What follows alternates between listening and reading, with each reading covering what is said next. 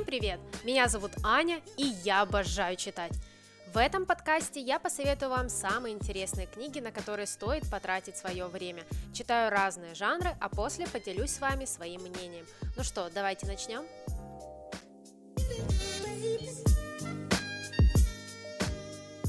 А этот эпизод я хочу посвятить книге «Я исповедуюсь», которую написал Жауме Кабре. Эта книга была в моих планах на 2020 год, и до мая я очень долго откладывала чтение этой истории. Вот знаете, ей постоянно пугают всех читателей. Начнешь читать отзывы, и все. Пишут, что это сложно, медленно, вообще ничего не понятно. Даже из аннотации ты не понимаешь, что тебя ждет. Но по итогу если ты прочитаешь «Я исповедуюсь», кажется, что ты просто герой, тебе должны вручить медаль, потому что, ну, серьезно, после всех отзывов читать книгу реально страшно. Наверное, именно поэтому я так долго откладывала чтение этой книги, все же я ее купила еще в начале 2021. Конечно же, в первую очередь пугает объем, все же 800 страниц еще попробуй прочитай.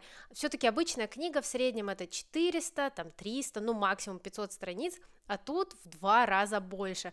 Хочу сказать сразу, что я читала «Я исповедуюсь» больше недели, и это мой личный рекорд, конечно, обычно книгу я читаю, ну, 3-4 дня, а здесь чтение истории растянулось на целых 8 или 9 дней. И именно так я вам бы и посоветовала читать эту книгу, понемногу, не торопясь и постепенно. Все же сама история довольно объемная и ну, это я не говорю про страницы, а вот сама история, она многослойная и непростая. Вы можете запутаться в сюжете, здесь очень много разных главных героев, да и вообще в какой-то момент я попросту не понимала, что происходит. И именно поэтому я бы хотела вам посоветовать читать «Я исповедуюсь» по 50, ну максимум по 100 страниц в день. Этого будет достаточно, поверьте мне, вы за эти количество страниц успеете все переварить и осознать вообще, что произошло в книге и как-то подумать, поразмыслить над тем, что нам говорит автор. Роман «Я исповедуюсь» был написан на каталанском языке, и Жауме Кабре очень трепетно относится к этому языку, все же юность автора пришлась на то время, когда в его стране фактически запрещали говорить на каталанском, уничтожали книги на этом языке, даже запрещали народные каталанские танцы. И, наверное, поэтому в книге тоже присутствует обращение автора вот к этой своей малой культуре. Ну и, конечно же, в книге есть темы свободы, несвободы, тема цензуры, самоцензуры, э, ну и так далее. Конечно же, это не все темы, которые Кабре поднимает на страницах своего романа, но я бы хотела сначала все-таки поговорить о сюжете, немного вам рассказать вкратце, о чем эта книга, ну а потом уже говорить более детально о темах и проблемах. Вообще, я исповедуюсь представляет собой исповедь, как бы это банально не звучало, главного героя, Адрия Ардевола. Я не буду говорить, почему и зачем Адрия пишет вообще эту исповедь, чтобы вам не проспойлерить сюжет и не испортить вам вообще все впечатление о книге. Мне кажется, что вот именно эту причину написания исповеди вам будет намного приятнее и интереснее самому узнать, когда вы будете читать эту книгу. Итак, давайте уже ближе к сюжету. Адрия, будучи уже в глубокой старости, исповедуется перед читателем и рассказывает о своей жизни, начиная с самого детства и до зрелых лет. Интересно, что помимо себя герой описывает и судьбу скрипки Стариони, которая занимает в судьбе главного героя огромную роль. И вот этот музыкальный инструмент, казалось бы, ничего в нем особенного, но он становится еще одним главным героем, и мы как раз узнаем судьбу этой скрипки. Итак, Адрия вспоминает всю свою жизнь, и первая фраза книги уже сражает тебя на повал. Я хочу тут зачитать цитату. «Только вчерашней ночью, шагая по влажным улицам Валькарии, я понял, что родиться в этой семье было непростительной ошибкой». И знаете, вот эта фраза очень метко описывает детство главного героя. Его отец Феликс занимается антиквариатом и хочет вырастить из сына интеллигента, который будет разговаривать вообще на огромном количестве разных языков.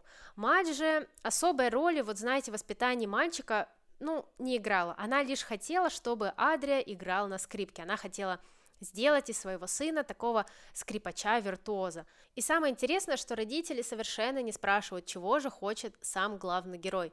Конечно, как обычный ребенок, он не знает, кем он хочет быть в будущем, чего он вообще хочет от этой жизни. Единственное, что нравится мальчику, это изучение разных языков. И это перерастает в настоящую страсть. Адрия учит немецкий, английский, русский, иврит, арабский и другие-другие языки.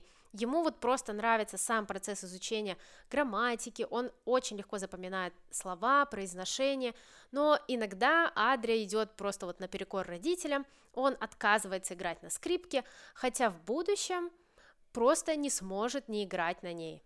Тут мне еще хочется сказать про отца главного героя, про Феликса. Он одержим коллекционированием вещей. Он владеет антикварным магазином и разъезжает по миру в поисках уникальных сокровищ. Он ищет разные рукописи великих писателей, ценные документы, и, конечно же, он находит ту самую скрипку Стариони, которая и играет такое важное место в жизни как Феликса, так и Адрия. Сам наш главный герой, вот чем-то он похож на своего отца, но чем-то он, конечно же, и отличается. И на самом деле Адрия всю жизнь пытался не стать таким, как Феликс. Он не хотел быть таким холодным, невнимательным, и самое главное, он не хотел стать одержимым, как его отец. Но вот с последним пунктом вышла небольшая промашка. Все же, когда герой взрослеет, он начинает коллекционировать разные вещи. И не ради собственной выгоды, не ради богатства, а просто ради того, чтобы обладать вот этими всеми уникальными сокровищами. И Адрия тоже, как и свой отец, становится одержимой вот этими идеями, отыскать рукописи, подлинные картины, и ему уже не важно, сколько это все стоит, ему важно только вот этот результат, он хочет заполучить предмет в свою коллекцию, и он идет напрямик к своей цели. Но самое главное отличие между отцом и сыном – это то, как именно им доставались предметы в свою коллекцию. Феликс, отец главного героя, это просто, ну, беспринципный какой-то человек, который с помощью обмана за копейки покупает вот эти уникальные вещи. И он без зазрения совести просто может отобрать у человека последнее, потому что понимает, что человек находится в большой нужде. Но вот главный герой Адрия не такой, как его отец, и выбор, который главный герой будет делать в финале романа, еще раз это доказывает. Вот когда вы дочитаете книгу до конца, то вы меня прекрасно поймете, но без спойлеров хочу сказать так, что вот этот выбор, который Адрия делает в финале, он делает только ради того, чтобы доказать себе, что я не такой, как свой отец, и я исправлю ошибки своего отца. На самом-то деле я исповедуюсь, это исповедь даже не перед читателями, а перед Сарой, еврейской девушкой-художницей, в которую Адрия был влюблен всю свою жизнь. Удивительно, но даже Сара стала для главного героя таким экспонатом его коллекции – и когда герои расставались, Адрия очень страдал без Сары, а когда они опять сходились, то главный герой пытался всеми силами удержать девушку около себя. И слишком поздно Адрия понял, что такое любовь, и что отношения между людьми это не сделка, это чистое, вот чистое чувство, а он думал, что это вот как будто бы сделка в антикварном магазине. Вот знаете, вот, такой вот такая вот метафора у меня просто просится сама собой. И еще один важный герой в романе – это Бернард, лучший друг главного героя. Они дружат с самого детства, и оба просто невероятно одаренные личности. Адрия не только знает много языков и очень подкован в разных предметах, но он еще может хорошо писать, а Бернард настоящий виртуоз-скрипач. И герои действительно завидуют друг другу. Адрия был бы рад вот с таким талантом играть на скрипке, но, к сожалению, не может. А его друг Бернард всеми силами пытается написать настоящий роман, но терпит провал за провалом. И интересно, что когда Бернард приносит главному герою свои рукописи на прочтение, чтобы Адрия высказал свое мнение, то главный герой говорит, что нет, ему не нравится этот роман, это произведение, просто потому что оно его не цепляет и ничего не меняет внутри читателя. И вот знаете, вот эта мысль меня просто поразила, ведь именно такие книги и хочется читать, которые будут живые, которые будут что-то в тебе цеплять и менять. И как бы мне хотелось, чтобы писатели тоже это понимали и изначально настраивали себя на написание вот такого вот классного великого романа. И тут стоит упомянуть ту самую скрипку, которая занимает одно из главных мест в книге. Она является еще одним главным героем. Мы очень подробно будем узнавать всю историю этой уникальной скрипки 18 века, которую создал мастер Стариони и которая впоследствии получила название Виал. Это скрипка венец коллекции отца главного героя, и Феликс не разрешает своему сыну играть на этой скрипке, ведь для отца это не музыкальный инструмент, это жемчужина, ее надо хранить, сдувать с нее пылинки и держать в сейфе под замком. Но для Адрия скрипка Стариони становится именно музыкальным инструментом, на котором стоит играть. И интересно, что главный герой говорит, что скрипка ему не принадлежит, а он принадлежит скрипке. Но самое важное то, что у скрипки Виал очень темная судьба, и этот инструмент приносит всем своим владельцам одни лишь несчастья. И постепенно мы узнаем, что в семье главного героя этот музыкальный инструмент появился нечестным путем. В курсе этого оказывается и Сара, возлюбленная Адрия, которая требует, чтобы главный герой отдал эту скрипку своим законным владельцам. И тут возникает вопрос, как поступит Адрия, отдаст музыкальный инструмент или оставит у себя – Ответ вы узнаете, конечно, когда прочитаете книгу, но именно это решение, наверное, ключевое в финале книги. И все же Адрия можно понять, эта скрипка была в его семье с самого детства, и ну, она действительно занимает огромное место в его жизни. Автор очень подробно рассказывает читателю, как скрипка была создана, как вообще мастер по дереву выбирал материал, как мастер Стариони создавал саму скрипку. И также Кабре показывает, кто обладал виалом и каким путем скрипка попала к Феликсу Ардеволу. Здесь будет и эпоха 18 века, будут инквизиторы и даже будут концлагеря во время Второй мировой войны.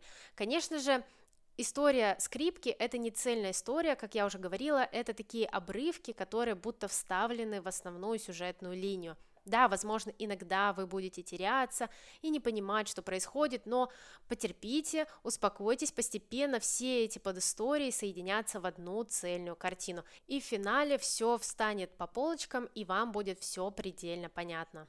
Именно то, каким путем скрипка попадает от одного владельца к другому, это отдельная история. На самом деле Виал будто бы магнит притягивает и завораживает всех вокруг. И скрипкой хотят обладать, ну, просто буквально все. Конечно же, вопрос, к чему эта скрипка приводит своих владельцев. История еще одна. Но автор все же через это поднимает тему зла и рассуждает о причинах этого зла. Почему люди совершают зло и самое главное, что их на это толкает – в книге есть очень много разных отступлений по этому поводу, и вообще сам главный герой пишет книгу на эту тему. Я, наверное, сейчас не буду сильно углубляться в причины зла, про которые говорит автор, но одну яркую такую цитату привести все же хочу. Как-то Адрия говорит своему другу Бернарту, что, на его взгляд, самое ужасное зло – это то зло, которое было совершено без какой-либо причины. Еще помимо вот этой истории Адриа, истории скрипки, в книге есть много и других подисторий. Все это связано с характером нашего главного героя. Он постоянно, ну, наверное, если так можно сказать, отключается или даже скорее отвлекается от реальности, и он может переноситься в своих мыслях в совершенно другую страну или в какую-то другую эпоху. Например, Адрия гуляет около монастыря, и по щелчку пальцев вот он уже среди монахов, несколько несколько веков назад наблюдает за их бытом, вообще ходит вместе с ними, занимается вместе с ними какими-то делами, и так происходит в течение всего романа. Вот Адря трогает какой-то старинный предмет, слышит какую-то фразу, слышит музыку, и все, его воображение уже рисует разные картины, разные истории, и мы, как читатель, вместе с главным героем тоже переносимся в эти истории. Даже друзья Адрия постоянно его спрашивают, где ты? Ты опять отключился. И вот это просто нереально. Вот как работает воображение героя и как сам Жауме Кабре создал вот такую структуру романа, когда ты не только идешь по основному сюжету, но тут еще есть вкрапления совершенно разных историй, связанных между собой. Но минус вот такого построения романа в том, что, ну, книга кажется немного обрывочной. Все же иногда мы скачем от одной под истории к другой, потом опять к первой, потом мы переключаемся на основной сюжет, и все это действительно может запутать читателей. Иногда, я еще раз повторю, я вообще не понимала, что сейчас происходит, про кого я читаю, как вообще все эти герои относятся к основному сюжету. Но Именно поэтому и стоит читать книгу неторопливо и постепенно вникая во все детали. Сначала такая хаотичность может вам показаться странной и непонятной, но потом, когда вы будете все ближе и ближе приближаться к финалу, все эти отдельные истории, ну вот как части одного пазла будут соединяться в одну большую картину. А Адрия у нас, конечно же, это ненадежный рассказчик, потому что до конца вы так и не поймете, вот все, что вообразил главный герой, произошло на самом деле, это все реально было, либо это лишь плод его воображения. Все-таки в этом, мне кажется, и выражается мастерство Жауме Кабре, вот как умело он соединил реальность, вымысел, и вот то, что читатель, он вот по ниточкам будет просто соединять и догадываться, реально это или же нет. Мне кажется, что о романе «Я исповедуюсь» можно говорить, ну, просто бесконечно. Здесь есть очень много разных тем, разных подтем, подисторий, и все это действительно просто поражает. Я надеюсь, что для вас мои рассуждения не показались какими-то путанными и сложными. По итогу я хочу сказать, что Перед вами многослойный и объемный роман с непростыми темами и неоднозначными персонажами. Вообще одна сцена из глубокой старости главного героя меня довела, ну, практически до слез. Вот настолько автор сделал ее проникновенной и сильной. И даже несмотря на то, что роман кажется изначально сложным, непонятным, каким-то слишком философским, все равно он тебя задевает за живое, и ты просто проникаешься историей главного героя, ты ему действительно сочувствуешь и сопереживаешь. Еще раз хочу сказать, что «Я исповедуюсь» — это книга не для быстрого или поверхностного чтения. В этом романе нужно копаться, нужно думать и сопоставлять абсолютно разные истории. Конечно же, я не могу сказать, что поняла все мысли автора на 100%, но в любом случае эта книга не на один раз. Ее нужно и самое главное хочется перечитывать. Все же, когда я дошла до финала, мне хотелось опять открыть первую страницу перечитать и уже со своим опытом еще раз понять, вот какие-то детали я не уловила, что-то я не увидела, и вот это действительно очень интересно. Ну и, наверное, все же я исповедуюсь, книга не для всех. Не стоит ждать от этого романа динамичного сюжета, хотя я бы не сказала, что сюжет здесь медленный, нет но все же это больше психологический роман с уклоном в какие-то рассуждения, в детали, в проработку характеров, и даже если вы сейчас ничего не поняли, если вам стало скучно, я вас прошу хотя бы попробуйте первые 50-100 страниц этой книги. Я тоже сначала думала, что эта история совершенно не для меня, но после прочтения хочу сказать, что я ни капли не жалею, что прочитала «Я исповедуюсь». Да, книга сложная, но она невероятно глубокая, интересная и очень необычная. Я исповедуюсь дарит вам невероятный читательский опыт, и она надолго остается у вас в памяти.